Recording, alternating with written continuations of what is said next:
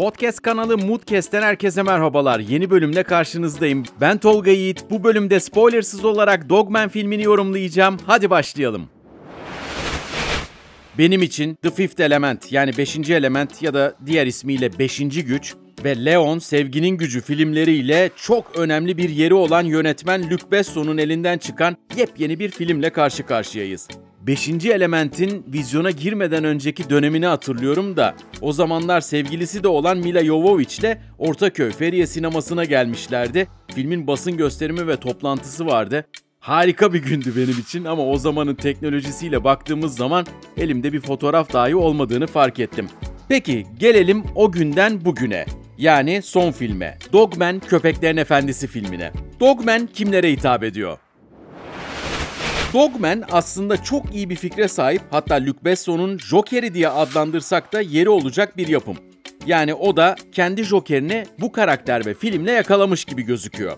Ancak film yine yönetmenin o efsanevi filmi Leon seviyesinde değil. Peki iyi bir film mi? Evet iyi bir film. Film aslında başyapıt bile olabilecek bir potansiyele sahip ancak bunu engelleyen çok küçük faktörler var.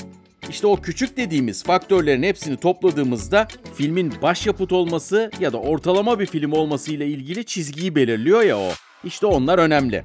Bu yüzden Joker filmini sevenler için Dogman filmi yeni bir fikir ve güzel bir alternatif yapım olarak karşımıza çıkıyor. Aslında Dogman dokunaklı bir film olmanın kıyısından dönüyor ve aynı zamanda epik olmanın Hatta hatırlarsınız Brandon Lee'nin son filmi olan The Crow vari kült olmanın da kıyısından dönüyor ve hepsini kıl payıyla kaçırıyor.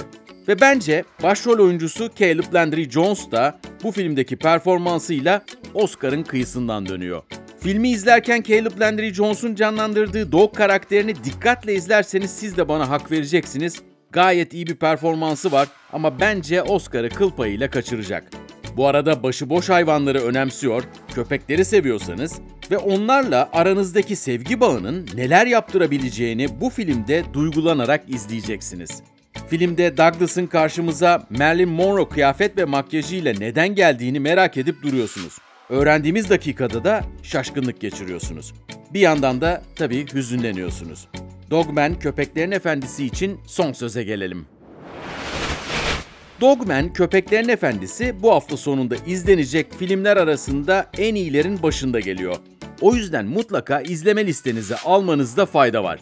Böylece biz de bölümün sonuna geldik. Filmle ilgili fikirlerinizi siz de bana tolga.mooddijital.com adresinden yazıp ulaştırabilirsiniz. Moodcast'in yeni bölümünde görüşünceye dek hoşçakalın.